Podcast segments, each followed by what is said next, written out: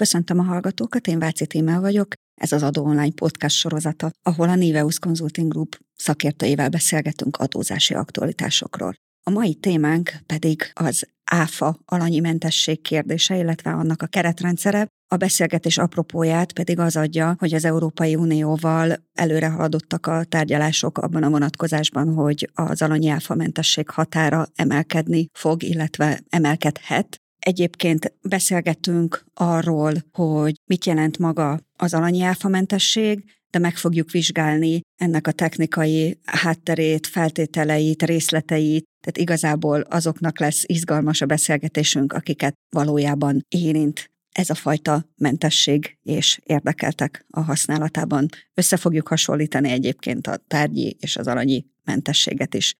Podcast sorozatunkat meghallgathatják az adó.hu felületén keresztül, de iratkozzanak fel YouTube csatornánkra, illetőleg Spotify-ra is, mindkét felületen elérhetnek bennünket. Köszöntöm szakértőinket, Fischer Ádámot, a Niveus jogi üzletágának vezetőjét, aki ügyvéd egyébként, illetőleg Bagdi Lajost, a Niveus adózási szakágának vezetőjét.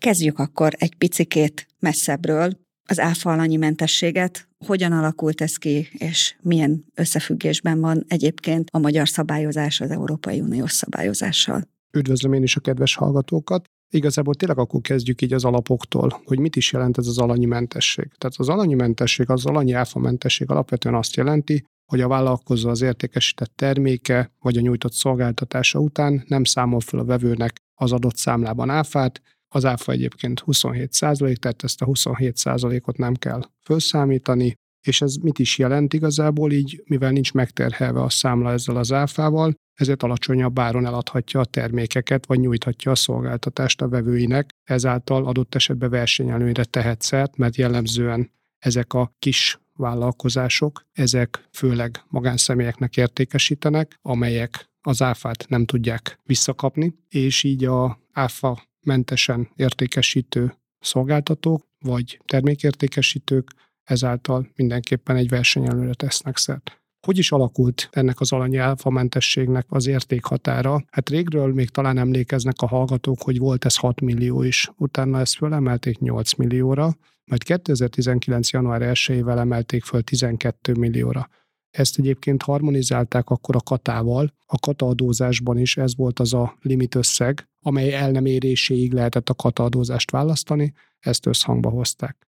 Viszont a kata változás, azt tudjuk, hogy 2022. szeptemberével bekövetkezett, 18 millióan emelték a kata keretösszegét, az alanyadómentesség, áfa alanyi mentesség keretösszege vagy, vagy limit összege viszont nem változott, és fölmerült a gazdaság szereplői részéről az igény, hogy hát egyrészt emiatt, másrészt meg a túlzott egyrészt a versenyképességi kérdések miatt, másrészt meg a túlzott adminisztráció miatt tovább kellene emelni ezt a limitet, a jelenlegi 12 milliós limitet, és Magyarország, ahogy az előbb is említetted, már egyeztetéseket kezdeményezett az EU-val annak tekintetében, hogy ezt a 12 millió forintot ezt fölemelhesse 18 millióra. A legfrissebb információink szerint az Európai Unió részéről kifogás nem érkezett, tehát Magyarország az elvi engedélyt megkapta, annak tekintetében, hogy ezt a 18 millió forintos limitet ezt meghatározza a nemzeti jogban. Igazából most már csak arra várunk, hogy ez valóban meg is történjen.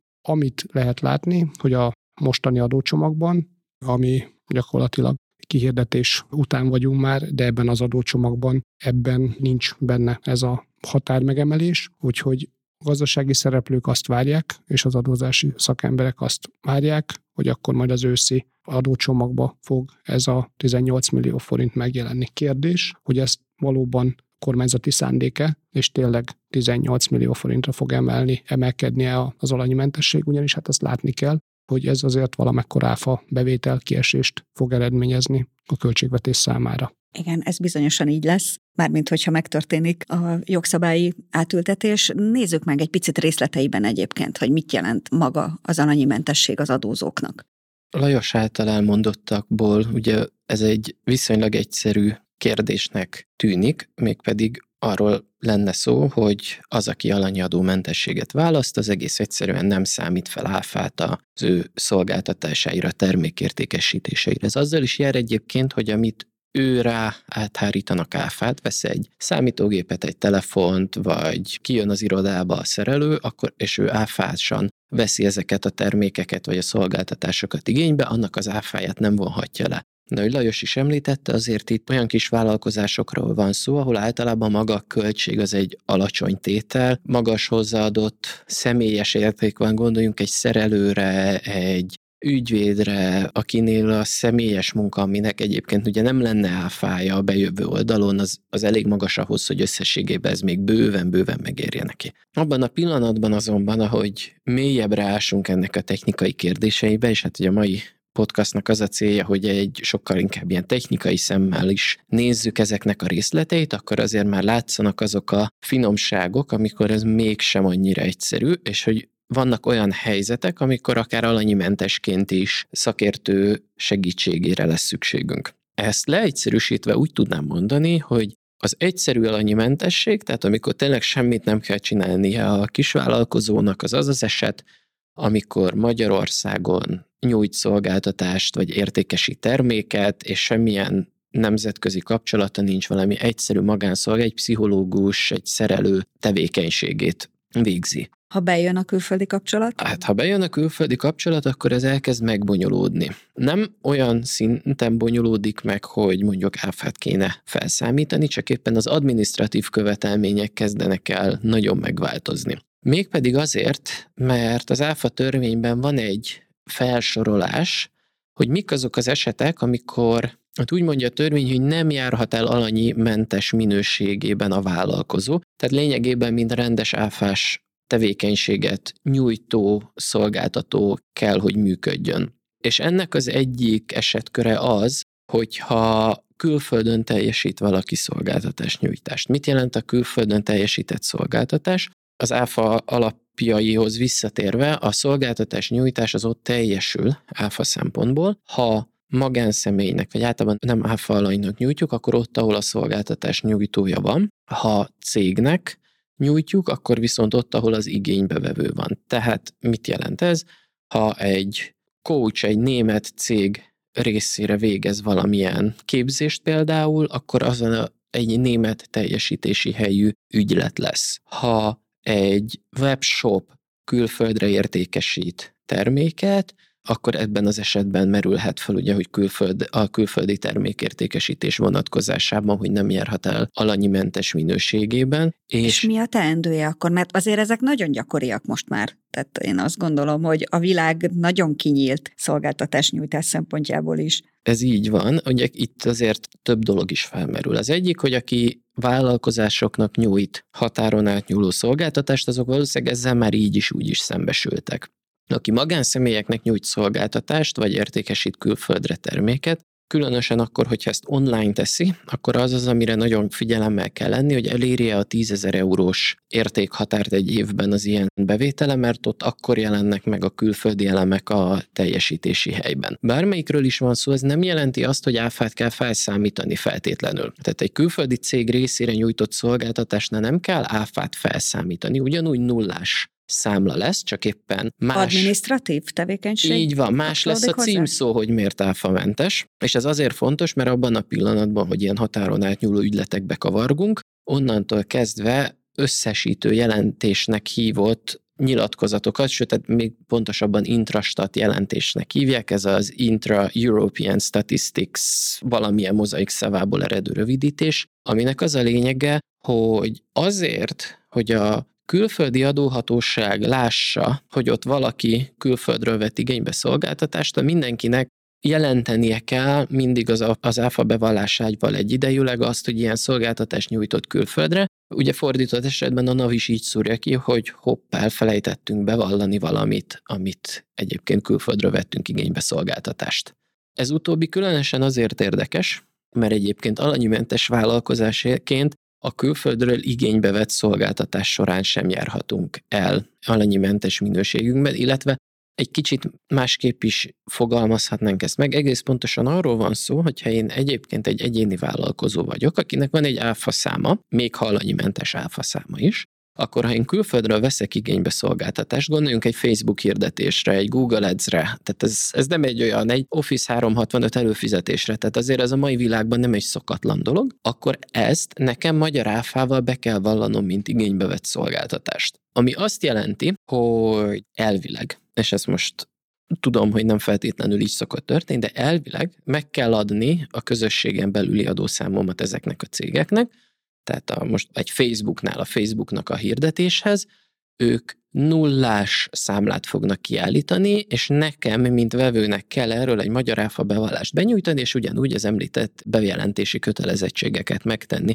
Ezt a nagyon sok vállalkozó felejti el, hogy abban a pillanatban, hogy egy Google Ads-et rendel, a könyvelőjéhez kell fordulni, mert ezek már olyan nyilatkozatok, amiket már azt mondom, hogy nem biztos, hogy, hogy csak úgy a mindennapokban valaki meg tud tenni könyvelési tapasztalat nélkül. Igen, én ezt akartam pont kérdezni, és már nagyjából meg is válaszoltad, hogy mennyire tudatosak, mennyire tudják ezt az érintett vállalkozások, hogy van ilyen kötelezettségük.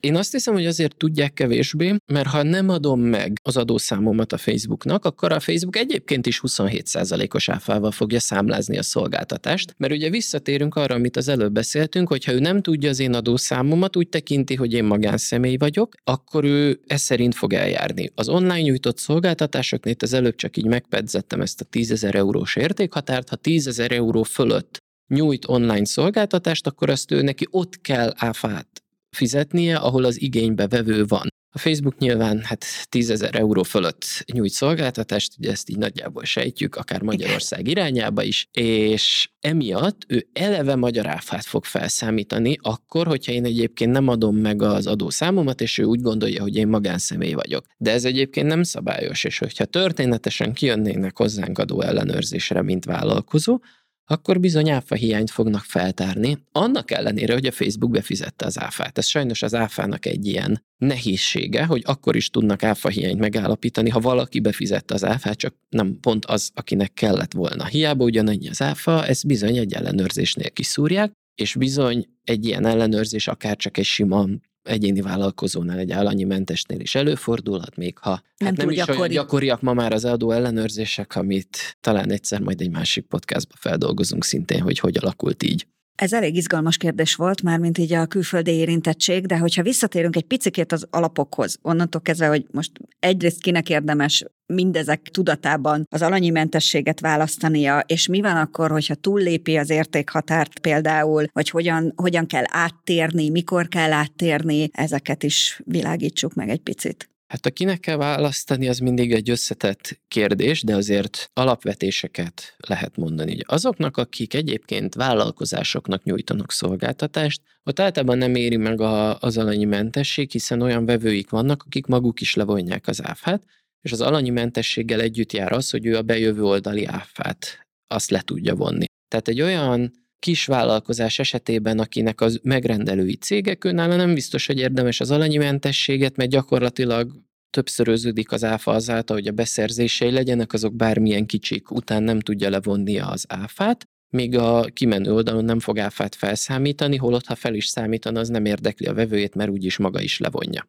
Azoknak érdemes az alanyi mentességet választani, akiknek jelentős magánszemély ügyfélkörük van, vagy jelentős olyan ügyfélkörük van, akik maguk nem fogják tudni az áfát levonni, egészségügyi szolgáltatók, bankok, közintézmények, hiszen ott ő nekik azért ez egy fájdalmas pont, hogyha áfát is felszámítunk, és főleg akkor érdemes alanyi mentességet választani, hogyha már említettük, hogy ez a személyes hozzájárulása, tehát a, úgy mondhatnánk, hogy a személyes hozzáadott értéke nagyon jelentős, hiszen az áfa az egyébként nem helyes magyar fordítást félretéve egy hozzáadott értékadó, a közösségi jogban egyébként hozzáadott értékadónak hívjuk. Tehát ha én nekem nagyon magas a személyes hozzáadott értékem, akkor nagyon magas a rámeső áfa, ezt egy alanyi mentességgel ki lehet váltani, és meg lehet úszni. Ez egy nagyon logikus magyarázat egyébként. És az alanyi és a tárgyi mentesség között milyen összefüggést látunk? Az alanyi és a tárgyi mentességnek nagyon sok kapcsolódási pontja van. Az egyik az visszautal az előbb említett értékhatára, amit igazából nem fejtettem ki bőven. Igen, az értékhatár túllépését. Így van, így. ugye a 12 milliós, vagy hát talán egyszer 18 milliós értékhatár az áfában egy nagyon szigorú értékhatár, és úgy szól, hogy aki eléri ezt az értékhatárt, azt a számláját, amivel átlépi nettó értékben, azt már áfásan kell, hogy kiállítsa, és utána nem is választhatja két évig az alanyi mentességet. Azt is plegykálják, illetve hallottam arra vonatkozó előadást, hogy meglepően sok vállalkozás tartózkodik az alanyi áfamentesség értékhatárához. Határán közelítő 500 ezer forintos sávban egyszer egy pénzügyminisztériumi előadáson ez elhangzott, hogy ugye erre azért nagyon ügyelnek, hiszen ez egy akkora teher abban a pillanatban, hogy átlépi, hogy adott esetben akár vissza is fogja a teljesítményét, mert a következő évben a nulladik perctől ezt a 27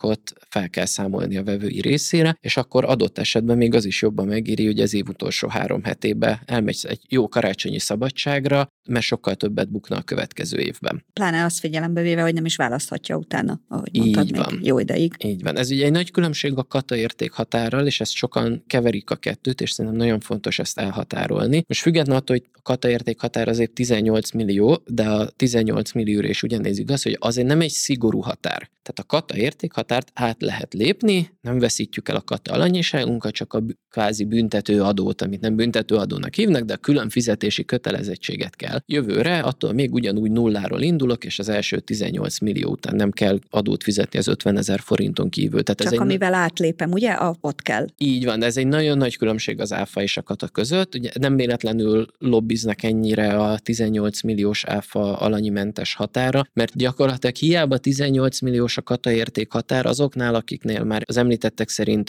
a magánszemélyvevők dominálnak, igazából a 12 millió egy annyira durva adónövekedést eredményez, hogy nem fogja tudni kihasználni a 18 milliós katahatárt, mert egész egyszerűen nem éri meg a 12 milliót átlépni. Igen, és akkor ott tartottunk, most már, hogy látjuk a, a határátlépésnek a veszélyeit, hogy a tárgyi mentesség és az alanyi mentesség között milyen összefüggéseket látunk. A tárgyi mentesség az egyidős az áfa rendszerével. Vannak olyan tevékenységek, amiket különböző okokból, szociális okokból, gazdasági okokból, vagy egész egyszerűen azért, mert nem lehetne rá normálisan áfát számítani, tárgyi mentes tevékenységnek tekintik. Azaz, azután akkor sem kell áfát fizetni, ha egyébként nem vagyok alanyimentes. Például néhány ilyen tevékenységet Egészségügyi szolgáltatás, bizonyos biztosítási és kapcsolódó szolgáltatások, szociális tevékenységek, egyes oktatások. A gyakorlatilag az, azokat szokták ide sorolni, amit az igénybe vevői oldalon azt kívánják elősegíteni, hogy minél, minél kisebb megterhelést jelentsen, mert egy olyan rászoruló kör venni igénybe, hogy nem lenne fair, hogyha egyébként erre az adót fel kéne számítani, vagy ott vannak a banki szolgáltatások, ahol már erre hivatalos indoklást sose láttam, de az én személyes vélemény az, hogy egész egyszerűen nem lehetne kiszámolni, hogy mire vetítjük az áfát. Tehát, hogy ott egy annyira furcsa helyzet lenne, ilyen a biztosítás, és ugye ezért van biztosítási adó, az gyakorlatilag az áfát helyettesíti.